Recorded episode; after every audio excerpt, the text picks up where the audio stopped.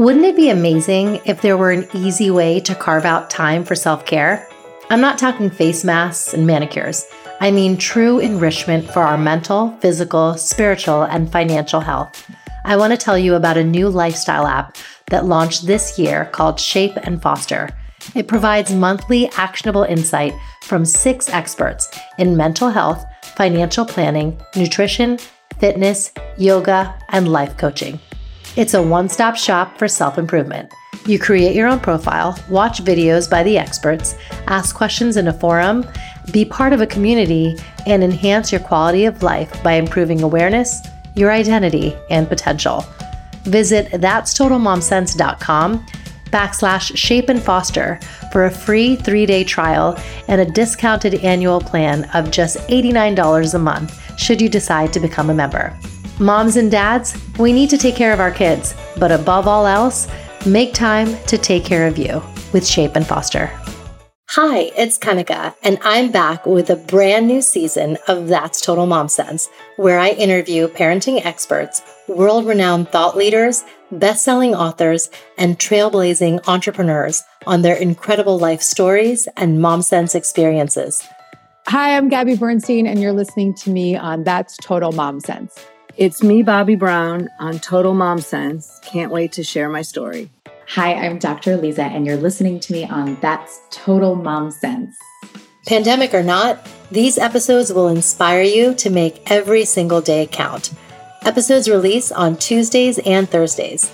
Join my tribe and subscribe wherever you listen so you never miss an episode. And he said to me after everything he learned about my first birth with Amelia, he was like, you know, you could probably have a VBAC if you decide to have another child. And I didn't even know what that was. I was like, what? What's a VBAC? And he's mm-hmm. like, oh, vaginal birth after a C-section. And I was like, oh my gosh, no, I did, I did not know this. And what do you mean I could do this? And, you know, him being a chiropractor and, you know, an expert in many things, you know, he started sharing with me all the different ways that you can prep your body and also how you can have that conversation with a doctor, a midwife, whoever it may be, you know, and, and, and talk about that being an option. And so he opened my eyes up to it. So then when I did get pregnant with Arlie, you know, I started being very intentional right away of like, okay, I am going to work to have a VBAC with her. Like that is my, you know, absolute goal when it comes to this birth. As moms, we often wonder, am I doing enough for my kids? I'm here to tell you, you are super mama. That's because we have an undeniable superpower, our intuition, and it never steers us wrong. I call it our mom sense. Hi, I'm Kanika Chadha Gupta, and I'm the host of That's Total Mom Sense I'm a journalist, entrepreneur, wife, and mom of three, twins plus one. Now, if I had a dollar every time I heard, gee, you have your hands full. On my podcast, I interview influential moms from various industries and cover topics that all first time parents grapple with, from getting your baby to sleep to screen time allowance, your new normal in your marriage, and how to dedicate time to yourself. Learn and laugh along with That's Total Mom Sense. Today, I am so excited to feature a guest who is a known risk taker and prides herself on living on her own terms, Ali Levine. Celebrity stylist and motherhood fashion lifestyle expert Ali Levine believes that no matter where you roam, from the laundry room to the red carpet, authenticity is your superpower and confidence is your best accessory raised in the high velocity fashion culture of New York City, a natural gift for style led Levine to opportunities working with international designers like Coach, Talbots, and the opening of New York's flagship Target location. A transition to television and film took her to Hollywood, where she founded the Ali Levine Design Headquarters, quickly establishing herself as LA's it girl of celebrity styling, with a star studded portfolio that includes top names like Jesse McCartney, Arianny Celeste, Holly Robinson Peete, Joey King, Gretchen Rossi, Lisa Vanderpump, and more. She rose to reality stardom with her Bravo show Stripped, which had exposed couples' relationships while stripping them of everything they own clothing, furniture, money, coveted possessions to uncover what truly matters most. After the arrival of Ali's first child, her daughter, Amelia Ray, she embraced the role of mompreneur and mommy influencer. She's now a mom of two and shares her real, raw truth of motherhood. She's a sought after motherhood style and lifestyle expert covered by Forbes, the Wall Street Journal, New York Times, and LA Times, with design ideas featured on national network television and print online media outlets such as Real Simple, Pop Sugar, and FabFitFun. She's also one of Yahoo's top influencers to watch and follow in 2020. You can follow her journey at alilevine.com and on Instagram at Ali Levine Design.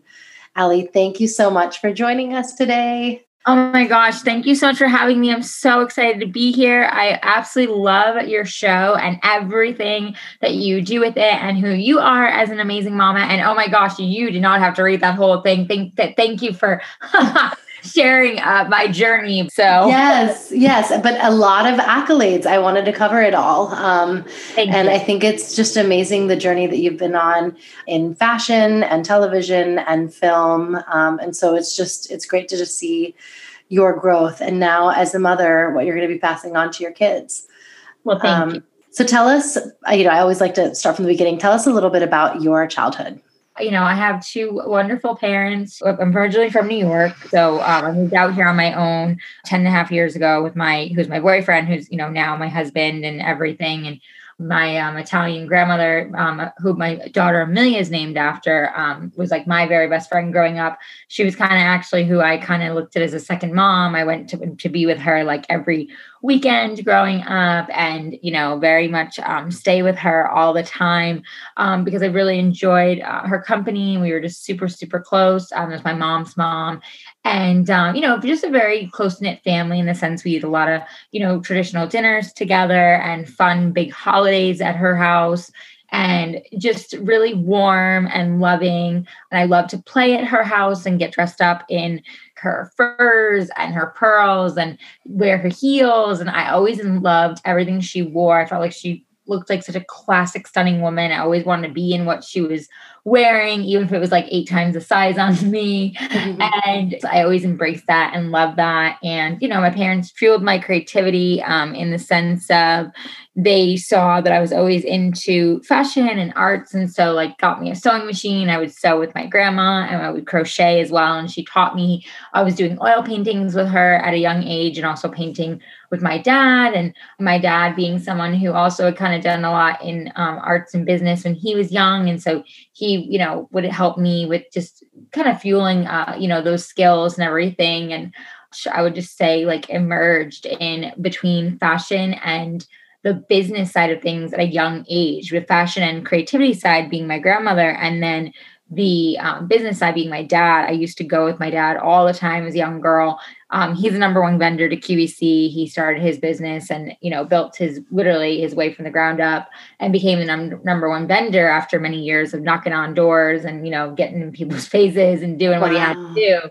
Yeah. yeah, I mean, I remember back in the day when I was a young girl and I would be home with my mom and he would be out literally going door to door with his toothbrush. And my mom used to be like, "Oh my gosh, like is it worth it?" And you know the answer was yeah because he went from being that man knocking on doors with one product to opening his own company where he helped others do that as well as you know his own ideas and it ended up becoming you know him being the number one vendor to qvc and i think seeing that um, as a young girl and growing up around that that determination you know that business mindset he always taught us that we you know work for you know what we have. We're always humble and we're always fortunate. And i always had that embedded in me. And i remember like growing up, I really wanted this one pair of like, like Dolce Gabbana jeans. And I told him, and I think I was like maybe 14 or 15. And I told him I wanted them. And he was like, okay, you can have them, but you have to work for them. And mm. I was like, mm. oh, okay. You know, and I was so stoked. I'm like, yeah, let's do it, you know? And so he puts me to work at his office and, you know, I'm doing like answering calls and like helping with, you know, like secretary stuff and files and whatever. And I just remember you know, working there, two things. One, I remember him reprimanding me because I was like on whatever it was back then, the chats or AIM or whatever. I can't remember what, you know, which which system was like in play then, but I was like talking to my friends, you know, longer than I should have been. And like I was, you know, sitting there because the phones weren't ringing. So I felt like I could like relax. And he was like, look, he's like, you know, I- I'm not teaching you anything if I let you just come in here and just like play around. Like you need to work. And I was like, well, you know, I'm, there's something going on right now. And he's like, but but you have to be ready for it and you have to anticipate, you know, and you have to stay in the work zone. And, you know, he really taught me at a young age, like what work ethic looked like and like what, you know, you what you do and don't do. And I remember like in the moment being really embarrassed and upset with him because, you know, I felt called out, you know, in his company and everything. And he was like, well, you know, if I don't do that and I just let you get away with, you know, you're the boss's daughter, like, what am I teaching you? And then what message am I yes. sending? You know, what message am I sending to my employees as well? You know, and so in the moment, of course, I was very upset. But then, you know, thinking about it later on, it was very humbling and it was very teaching. And then on top of that, you know, just getting to work there and, you know, get my first, you know, feet wet and get my first job. I remember at the end when I made enough money to go get the jeans, and he's like, all right, we can go get them. And I was like, well, I don't want them anymore. and he's like, and this is why I, you know, had you, you know, and I, and it was so funny because it was a combination, Kanika, of like not wanting them because I didn't want to spend the money because it was my money. And then the other part of it being like, oh, well, maybe I want something else instead because I worked all summer for this, you know? Yes. And it was a really great lesson. And so, like, yeah, my point being in that I really had that growing up, the business side, you know, the fashion side, my mom being the nurturing side, um, and just, you know, as a child, really getting all of that and having a, a very warm and uh, you know full home of family and family always being you know the center of um, everything growing up. And my youngest brother is eight years from me, so we weren't as close, or even to this day, I would say, just because of our age gap. But my middle brother, um, we're four years apart, so we were pretty close, and you know, we're in a, each other's lives. Uh, you know, most of my childhood. Mm-hmm. So I, mm-hmm. I remember, like, you know, him also kind of watching everything I was doing, and so I think it was just something that was, you know, instilled in me, and why I am successful in business is you know, when you watch your dad do that and he takes you on the weekends to the green rooms for experiences and, you know, get to be a part of all of it, it's kind of hard, I think, not to like have that mindset when you see someone, you know, who you love and admire, you know, doing so much. You're like, wow, he can do it. I can do it too. And I think that was really inspiring for me. Wow, that's amazing. Um, I love how he, you know, kind of had such an impression on you, um, on on just your business acumen, and then even fashion. Um, it's really great.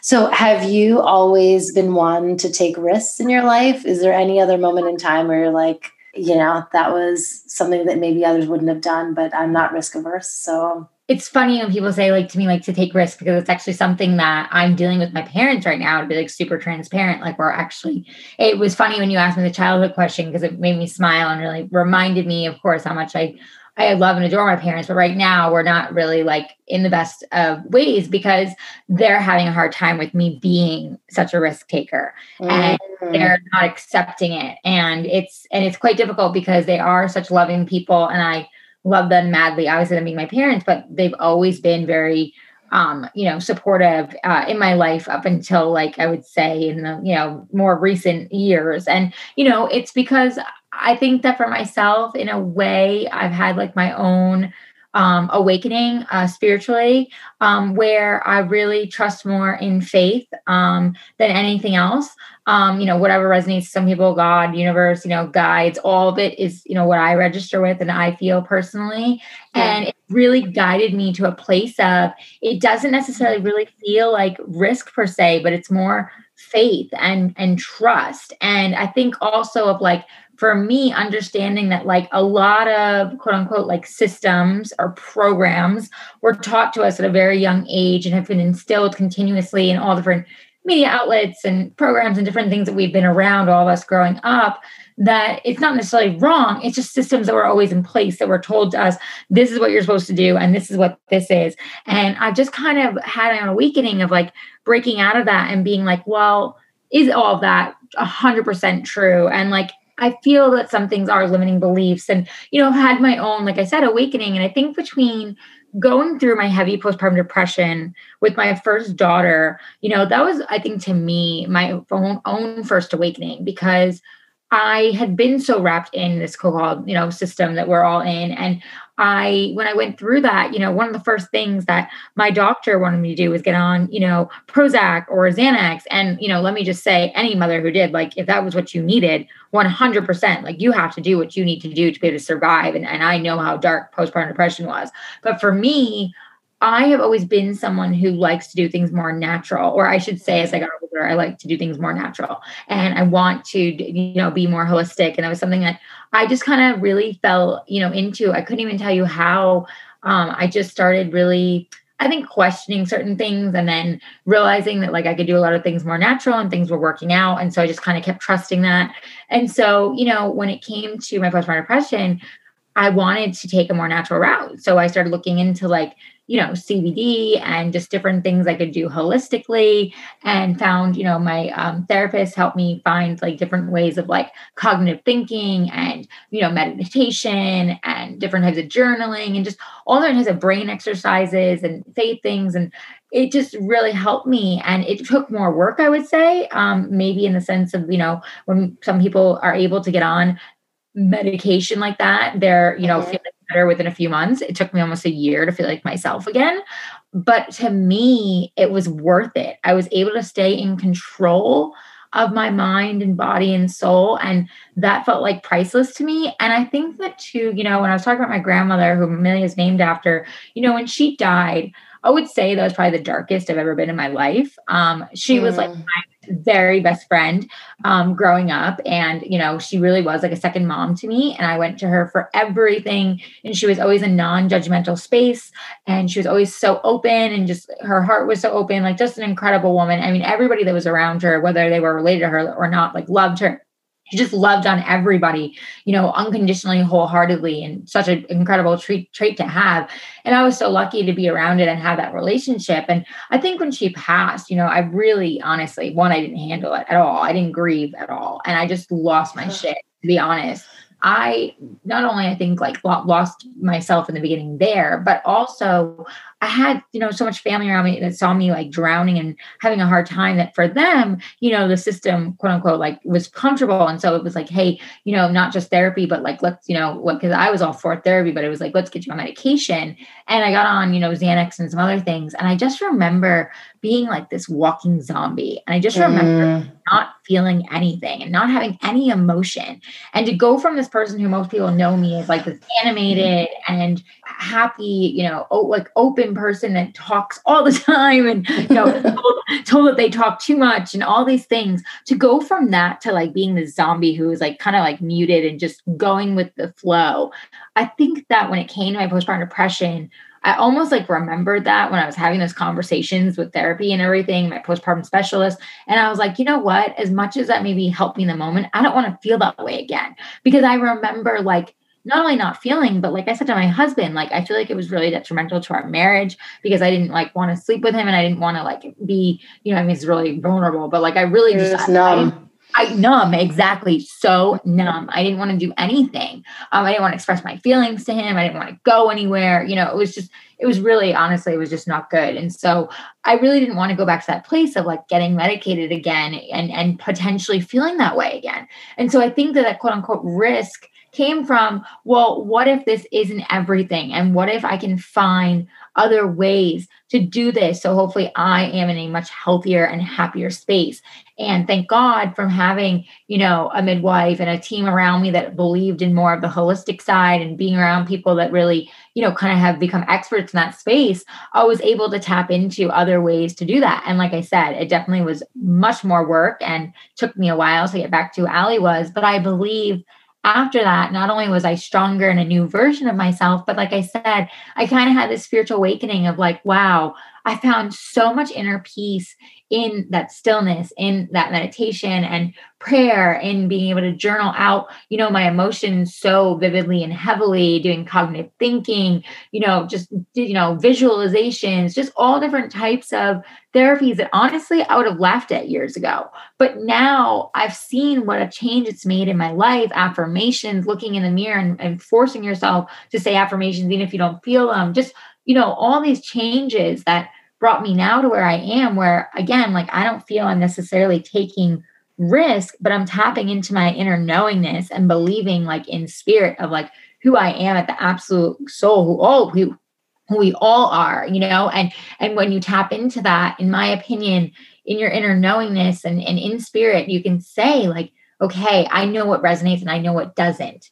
And I understand that not everybody, you know, feels that way and not everybody can find that. But for me, I did, and I didn't expect to, to be quite honest. And and um, it's been a game changer for me. And so it's just I've been feeling into that and walking with that more um, than actually feeling like I'm taking a risk.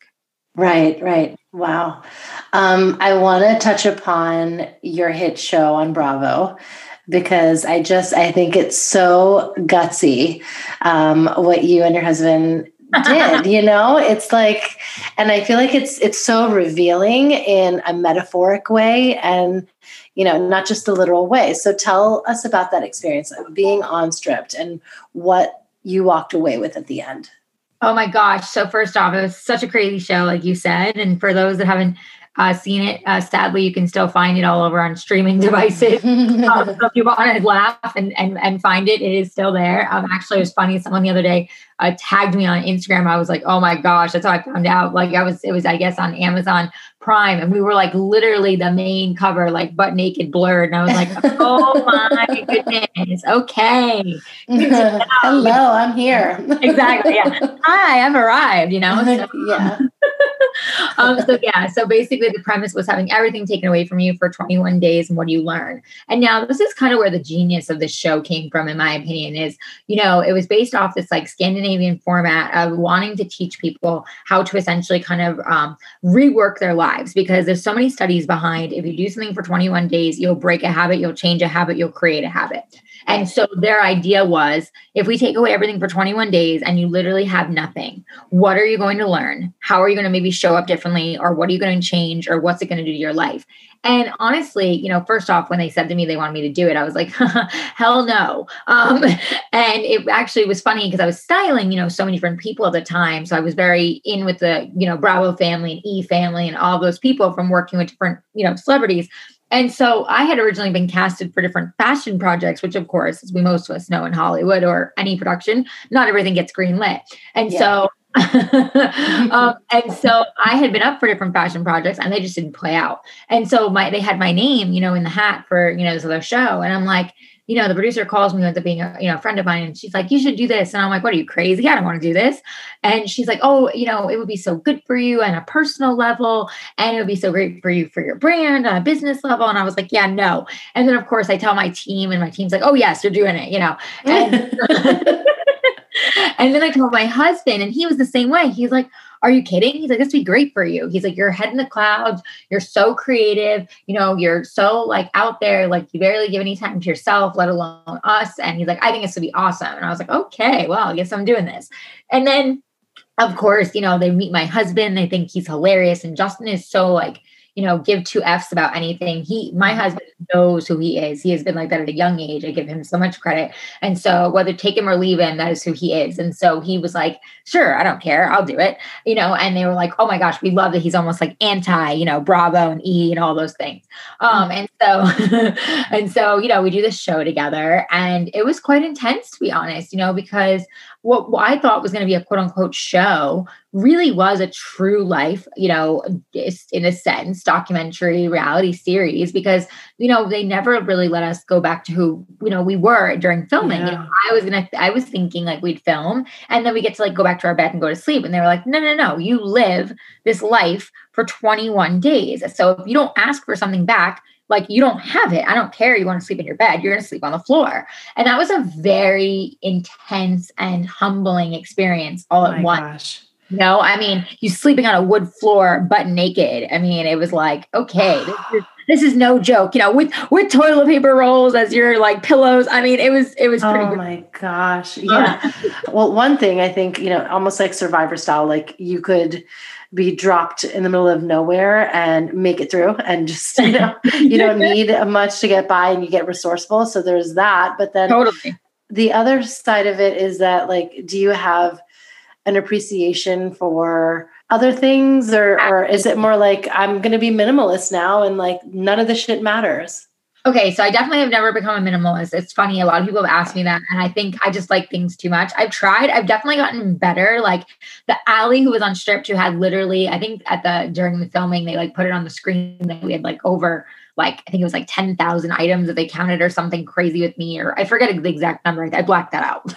but um, but whatever it was, I definitely have gotten better. I wouldn't say I don't have stuff, but I have done a better job of purging things out more, donating more, going through my stuff, and not having an attachment. I think that was the difference. Everything had an attachment. And I didn't realize back then, going back to like now what we're saying in almost your mom sense, you know, everything obviously is energy. And I don't think I realized how much energy I was putting around me and how much clutter and how much stuff I was kind of surrounding myself with. And, I, and then when it came mm. to like getting rid of it, I couldn't do it. It was like I didn't want to let go of it. I wanted to hold on to it. And for whatever reason, I think a lot of things maybe were because my grandmother, and it was like, you know, oh, but it could be an attachment, or it could be this, it could be that. Even if it wasn't, I told myself that story. And so, you know, fast forward to now, you know, I'm attached to things, but I'm on a much more important level. And if so, if something breaks, I don't, you know, freak out the way I used to, where I was like, you know, shattering to me. Or, you know, if I need to go through more clothing, it didn't take me, you know, five days to release certain outfits. It was like, it's like, okay, you know what? I really don't use this anymore. So I'm going to donate this. Okay, I don't really use this. I'm going to sell this. And, you know, I, I'm in a much better, healthier space um, in that sense. And then I think too, you know, going back to also like, you know, the emotional and mental side of it, I really do believe it started to prepare me to become a mom, um, to be stripped of everything as we all are when we come into this beautiful wild ride of motherhood, um, whether it be, you know, who you are, you know, you know, personally, whether it be who you are physically, mentally, emotionally, or all things, because I know it was all things for me. And I think that, you know, stripped really prepared me for that because I think that that experience not only humbled me and kind of broke me in a way, but then stepping into motherhood further did the same. And it allowed me when I embraced it, because I did not at first, but when I embraced it and I, you know, fell into it, it allowed me to be so vulnerable and real and raw and not judge myself for it and not, you know, look at myself differently just because I wasn't surrounded in the quote unquote glam and materials and all the things that I had been in because I was this, you know, because I was a known celebrity stylist and because I was this person who showed up, you know, on camera a certain way and all the things that all these roles that Ali played out, um, you know, in, in my life. And I think that motherhood has a way of really not only bringing you back to reality, but like truly breaking you and being like, okay, yes, you can be all those things, but like you also have to be a mother, you know, for first to your children. And then also like in a sense, mother on yourself and you know and and allow that um, to come through. And so i think that you know stripped in a lot of ways prepared me. I think it also forced me to grieve you know without fully realizing it. Um, you know of course with it being a show thank god they didn't show all of everything we went through. But there were a lot of moments for me behind the scenes where i was you know sobbing and you know kind of losing my shit um, over my grandmother. And you know, um, you know, just I think just kind of really having like realizations because I think that kind of similar to the pandemic where we're on this hamster wheel, we're on this autopilot. Mm. You don't maybe necessarily take everything in, everything doesn't hit you, touch you the way it maybe would.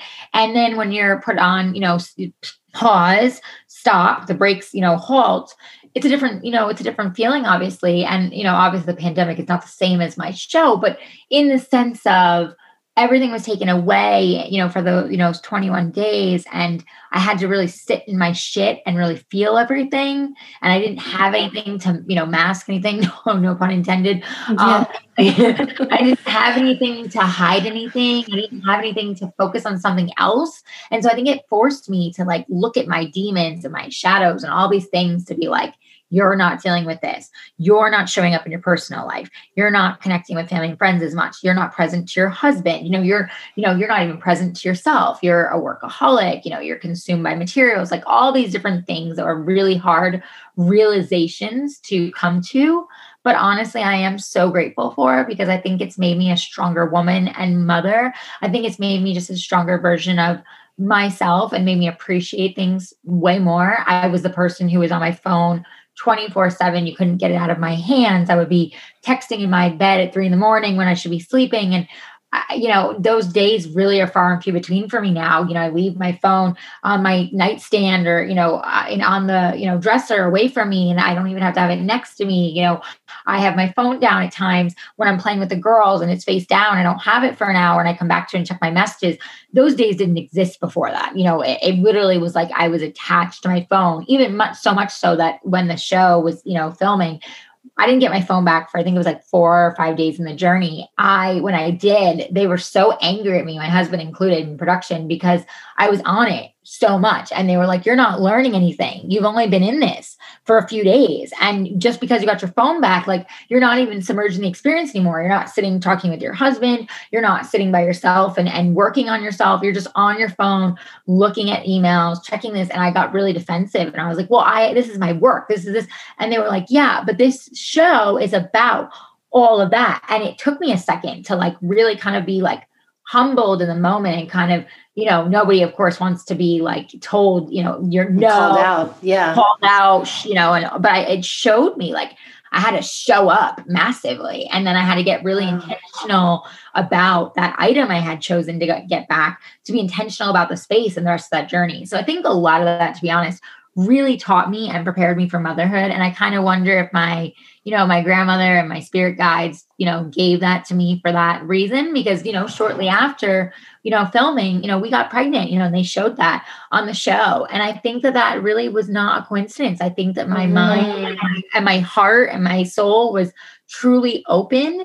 And as much as it was a surprise, it was a it was a beautiful surprise and i feel like it happened because of what we went through so you know i really actually am very grateful for it i feel like even now um, in the pandemic i tap back into a lot of those um, moments of just that kind of survival and, and doing the inner work. That's really what's helped me thrive during this time in the pandemic or and some days just survive is doing so much in, inner work since the beginning of 2020 to even now in 2021 that I feel like I'm really um, shaping more and more of who I want to be as a woman, a mother, a wife, a businesswoman, you know, just all the different titles and hats that we all wear.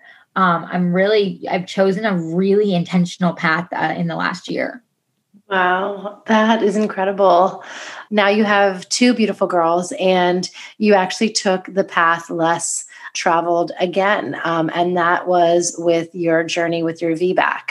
And I'd love for you to talk about this because it's something that we don't hear about often, especially from a mother herself. And actually, I wanted to share a little bit about my experience. So I had twins, um, you know, boy girl twins, had a C-section. It was scheduled, but my water broke, so it was oh, wow. Uh, yeah, one of those like I, I knew I was having a C anyway because you know my son was breached, and then my daughter was ready to go. But yeah, the second that we found out that I was pregnant again, so they were just nine months old which was crazy that I found out I was pregnant I would, with my third. Say so. yeah, I was still nursing and I was like, wait, what? So, but anyway, you know, because I hadn't really had that time to heal, you know, VBAC was not an option. My OBGYN and the hospital and basically my care providers said, you had a C-section and it's been like um, a year and you're you're you're going to get another C-section. So, yeah, I don't know. What was it like for you? Like, how did you push for, um, literally, a, a VBAC? How are you explaining to your doctors? Like, no, I want to do it this way. Yeah, absolutely. Um, so I and I love that you shared that because this is why I am so kind of loud about my VBAC now, and and and honestly didn't even know um, that I could be, uh, you know, so much in that self advocacy role until I really kind of pushed for it. But so, you know, after having, for those that really don't know, and you can kind of, you know, go and look at my story um, that's been documented. But, you know, my first daughter, I wanted to have a water birth. I did want to have a natural birth. She and my body had other plans, and I wound up in a pretty um, traumatic um, C section in the sense of that it was a 42 hour labor. And after doing so much work, I wound up in a C section. And so I think that, you know, um, that alone for me was just so heavy because not only one, I, you know, really set out and wanted a certain, you know, birth plan, quote unquote, which by the way, don't ever create a birth plan. yeah, um, they, are never going to go you. it's never going to go your way. And, yeah. and So I feel like you could become married to it, or at least I did, and then it's just like a really horrible divorce, and and you're just heartbroken. Um, and so I just like you know couldn't even fathom that like nothing had happened on my you know my birth plan um and so you know in that sense that trauma and then i think again like there was so much control around it. It was like, you know, I was in such a natural place and I was so comfortable in my element of being, you know, in just the bathtub and being able to move around and not have, you know, all this medicine and, and really just be free and free flowing. And even though it was really, really hard to be a natural labor for 30 hours and, and, you know, being the state I was in with not really progressing, it became more about like, for me, the trauma was like all this control. Again, my family, as much as I love them, like they were outside the waiting room at the birth center when I asked them not to be. And they were like pacing and, you know, nervous. And I get it, like being a parent now, like I understand. But at the same time, for me, being in the moment, that that pressure, that all of that was a lot for me. And then it was like being transferred to the hospital was all traumatic because everybody was so worried, even though I was completely fine. Like the baby was fine. I was fine, thank God. And we went and did a safe transfer to the hospital. But it was just you know, again, that wasn't the norm for my family. So it was very traumatic for them. It was very, you know, upsetting. It was traumatic for me in that sense. And so then fast forward, going to the hospital, you know, staying, trying longer to labor and have her and go 10 more hours there. And then winding up, you know, to do this heavy Pitocin and epidural and have a C section. It was very traumatic for me all in all. And so, you know, fast forward to then getting pregnant again I really, you know, I, I had found out actually through um, Dr. Berlin. I was on his podcast and he, we were talking about my birth. And he said to me after everything he learned about my first birth with Amelia, he was like, you know, you could probably have a VBAC if you decide to have another child. And I didn't even know what that was. I was like, what? What's a VBAC? And he's mm-hmm. like, oh, vaginal birth after a C-section. And I was like, oh my gosh, no, I did, I did not know this. And what do you mean I could do this? And, you know, him mm-hmm. being a chiropractor and, you know, an expert in many things, you know, he started sharing with me all the different ways that you can prep your body and also how you can have that conversation with a doctor, a midwife, whoever it may be, you know, and, and, and talk about that being an option. And so he opened my eyes up to it. So then when I did get pregnant with Arlie, you know, I started being very intentional right away of like, okay, I am going to work to have a VBAC with her. Like that is my, you know, absolute goal when it comes to this birth. And I think one, setting that intention the minute that I really found out about it before I was even pregnant. And then, especially when I found out I was pregnant so early on with her, and writing that down and just putting that intention out there in my journal and telling the universe, like, this is what I want and calling it in. And then telling my husband, and, you know, just kind of going down the list of the people around me, finding a doula who had been a part of a bunch of VBACs to be supportive and understand it since I didn't fully understand it, listening to like the VBAC Link podcast and other stories to start to really understand other women who have been put in those positions that were able to achieve VBACs and really finding someone who aligned with you as far as a care provider, a doctor who really supported it. And so to your to the your point with the doctors, um, my first doctor I actually had to fire because she said to me, you know, straight up, point blank, after I think I was like 10 to 12 weeks pregnant, she was like, Well, um, so you had a C section, so we're gonna do a C section. And I was just sitting there like horrified and I had to like really hold my tears back. And I looked at her and I said, well, why is that? Because I know I can have a VBAC. And she was like, oh, no, no, no, no. And she, this is what I talk about when I say the system. She immediately started pulling out, you know, pamphlets on pamphlets of why not this and the fear behind this and this is this. And it was like, I looked at her and it wasn't that I didn't respect, of course, what she, you know, she's a doctor. Not wasn't that I didn't respect what she was telling me, but it was coming from such a fear-based place. Right. And after doing so much of my own inner work with my postpartum depression, you know, they really move you from fear to love and the, the exercises and, and work I was doing. And so I really wasn't registering with that fear. And I was just like, no, I I, I don't have that fear and I want to like pursue this and see if it's something I can do. And then if it comes to a place where I can't, then I can't. And she was like, Well, I can't support you. And that was like one really disappointing. But then two, I think at the same time, really empowering because I was like, you know, you know what? Then I'm going to leave you, I'm going to fire you, and I'm going to find somebody else.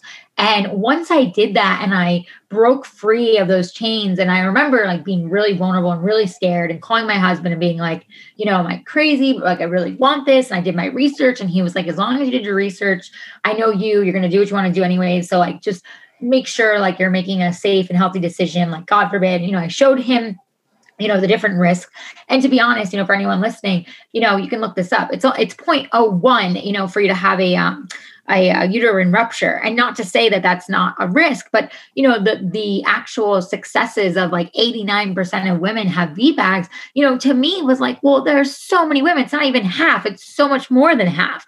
Are doing this even though the system is telling you that you know the c-sections you know are this and are that. And so i was like i gotta find someone. And so i'm calling around all over la and I was so grateful between my birth community and different people I knew, my doula, that I found Dr. Brock, who is literally known as the VBAC king of Los Angeles. And mm. he is incredible. When you were talking about you with your baby being breech, he also is known for being like the only doctor in Los Angeles who turns breech babies. And if like your baby doesn't oh, turn wow. him, they're not turning. But he turns, I mean, he's known for like massively thousands and thousands of babies being turned, being breech. And so, you know, just knowing that about him and like who he had come in into in the medical field and how he had pushed the limits, I was like, oh my gosh, I got to get meet this guy.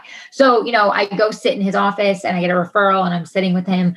And it's funny, I'm twiddling my thumbs. I remember this and I'm looking at him and he's like, What's going on? You seem nervous. And I'm like, Well, I want to have this conversation with you about this. And I'm not sure how to, you know, bring it up. And he's like, Oh, my, you know, my nurse told me you want to VBAC. And it was so like seamless. And I was like, Oh, yeah. And he's like, Okay.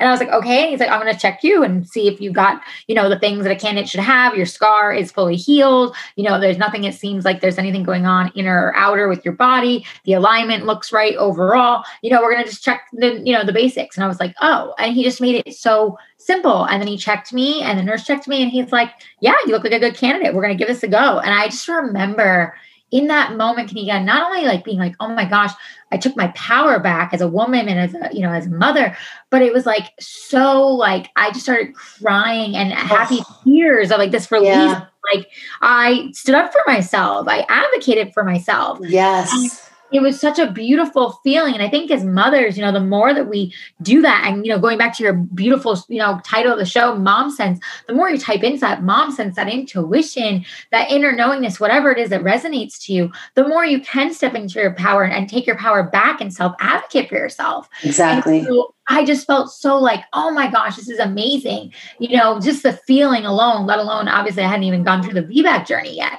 And, yeah. you know, so then once I, you know, he told me he was going to support me, you know, I then got a chiropractor that was also heavily, you know, known for helping with VBACs and getting my body aligned. I went to her like, you know, twice a week to see her and make sure Dr. Annie was always checking me to make sure my body, you know, she was adjusting things. And it was amazing that alone to see doing that and exercises my doula was giving me to see the difference in like on you know your body of like the way it sits and the way your tailbone is and your hips. And you know people don't talk about this. Like you know it's like oh you get pregnant you have a baby. And it's like well yes we're all birth you know we're all built to give birth to a point but there are different things our bodies and different things that are off that maybe need to be adjusted to make things happen a little more smoothly. And i had no idea that like amelia had gotten stuck twice in the canal. And why i had a c-section is because she was stuck in a certain part in my hip. And it was like you know with arlie she's like okay we're gonna you know your left hip keeps going up more than you're right. So we're going to keep adjusting this and make sure we keep lining it up. And, you know, we just kept readjusting my body and realigning and even like being home, the way I would sit and the way I would function. Like I was really intentional about really being aware of what my body was doing at all times and also what I was consuming and certain exercises, just all these different things. And like at the end, you know, really doing like the Rebozo work heavily to move the baby and the mile circuit to really get my body like ready to go. And just all these different things like, you know, my doula being that she'd been a part of VBACs could really teach me and speak to me. Um, and so all of that, you know, was really powerful and just educating myself. And then when it came to, you know, giving birth, I mean, you know, we're in a pandemic, you know, it's, you know, COVID, everything's crazy. You know, my doula was no longer allowed to be there with me. She was virtual. So that was a huge adjustment for me. Oh, on my, yeah. you know, on my heart and my mind and my body and everything. And, you know, and so it was just like wow it was really intense. And um, she really kept me in a really spiritual and zen and you know just beautiful place of being like we're going to work this out. We're going to make it happen. You're going to have your VBAC whether i'm there or not. You're going to see me on facetime. I'm going to coach you it's going to be all good. You know, she came over once to show my husband kind of all the things to do to keep me very calm and, you know, the hip squeezes and all the different things that they do as doulas and ways to touch me and help me and all that. And, you know, that was really, really helpful when it came to being at the hospital and him keeping me in a really safe space. And so when it came to the time, you know, to have my VBAC, I'm not going to lie, I had to work for it. I really kind of feel like the universe was like, all right, you really want this? Because, you know, I labored really quickly. Uh, when I got there, I arrived, I was already at a six and I went, you know, quick to trans, you know, transition to complete really fast within a few hours, which was not the case, you know, with my first at all. And they told me, you know, your body has that memory like you're you know it's wild how our bodies work but like that you have labor memory like your body remembers. So i went so quickly in that sense but then the pushing because i hadn't really pushed with amelia from having a c-section you know the pushing was a different story. So i had a few hours of like practice pushing. And then i have i spiked a fever um, long story short, and my doctor was like, okay, I can no longer like let you just continue for hours. I got to make sure you and her are okay. So like we're gonna, you know, make this happen. So I need you to like really like bear down and push so we can you know make this happen. And so i was like okay. So you know i get back in the um, bed and and he tells me like you know here's the bar. We're gonna we're push as hard as you can and we're you know we're gonna make this happen. And so you know I, i'm pushing as hard as i can and she's not fully coming. He can see her but she's not fully calling him. And i remember in that moment kanika literally going to like fight or flight like i'm gonna wind up another c-section. Like you i cannot believe i did all this work. I had all these yeah. thoughts right, right. around my head. worked out. Yeah, totally. Exactly. It was like I had all these thoughts swirling around my head, and then and then these other thoughts that weren't even mine, like, oh well, you just can't do it, your body can't do it. And it was just like all this mess. And I remember sitting there being like, no, I'm not, this is not happening. Like I'm not going down like this. And I remember turning to my husband and saying, Can I have my earbuds, please? And he, you know, put them in my ears. And I turned on, I had like a meditation playlist I'd worked with, you know, the entire pregnancy. And I turned on my fear releasing one. And I shut my eyes. I said, Give me a second. I shut my eyes I prayed. I really got intentional about what they were saying, started repeating it to myself. I don't remember the exact words, but it was something like I released the fear and I allowed the universe to come into play or something along those lines. Mm-hmm. And I said that to myself. And as I said that, you know, he's like, okay, we're going to try this vacuum assist one last time before we go to a C section, you know, and he's like, you got to push. As soon as I tell you to push, you got to push as hard as possible, like the hardest you've ever pushed in your life. And so I put this in, I'm saying this to myself and I'm listening, waiting for him to tell me. And I'm repeating this over and over and over again in my head and kind of out loud. And as soon as he's like, push, I, I've never pushed so hard in my life. And I put, and I pushed so hard as I'm saying the words to myself. And all of a sudden I hear her crying and there she was. And they put her on my chest. And I was, oh my God, I was beyond elated. I was hysterical. I was shaking. I couldn't believe that it actually happened. And it was so just not only magical, but just so healing for me in so many ways after my C section. And I think not just physically, but I think for me, it was so much more like I'm getting teary right now because it was so much more like spiritual and emotional and soulful. It was just like, wow, not only did I do it and advocate for myself, but like I believed in myself. And even at the end there, when it was like the universe and everything was testing me and my body was maybe not cooperating, like I got into the space and I released that fear and I stepped into what, you know, like you said, that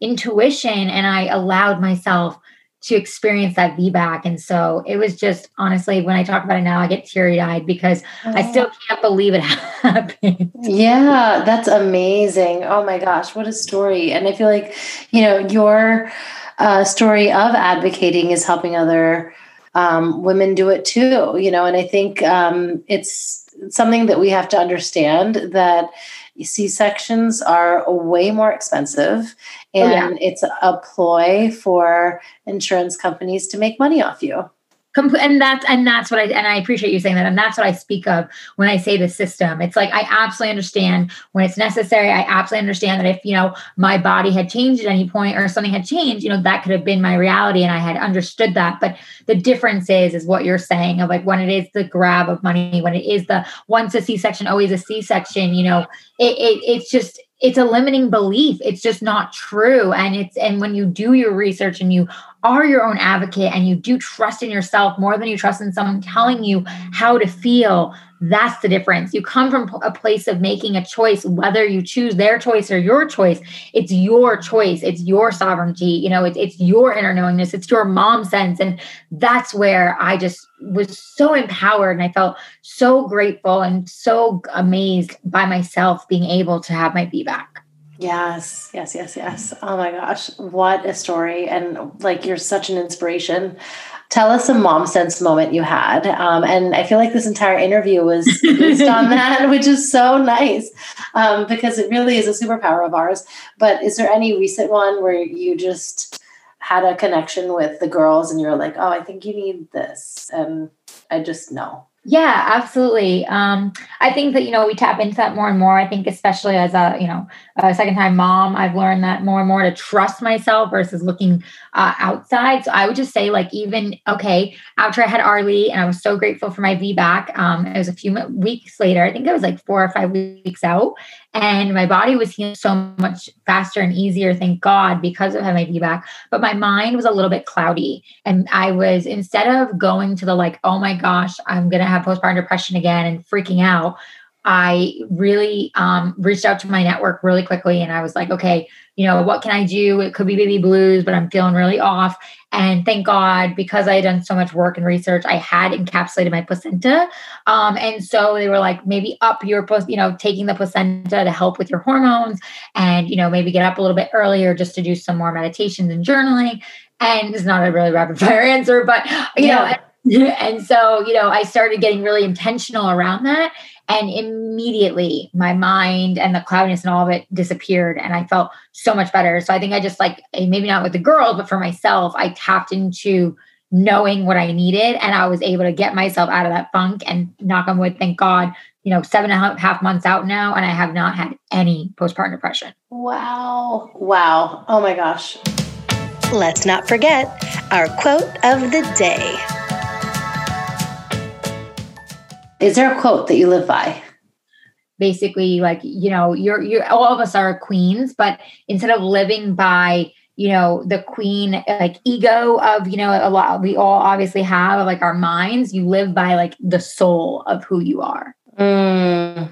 i will find you the exact quote and send it to you but it, yes. it, it resonated so hard with me in the last few years and so i've been really like relating back to that yes yes yes and i can post that in the show notes it's now time for Mom Haul when we share products we love.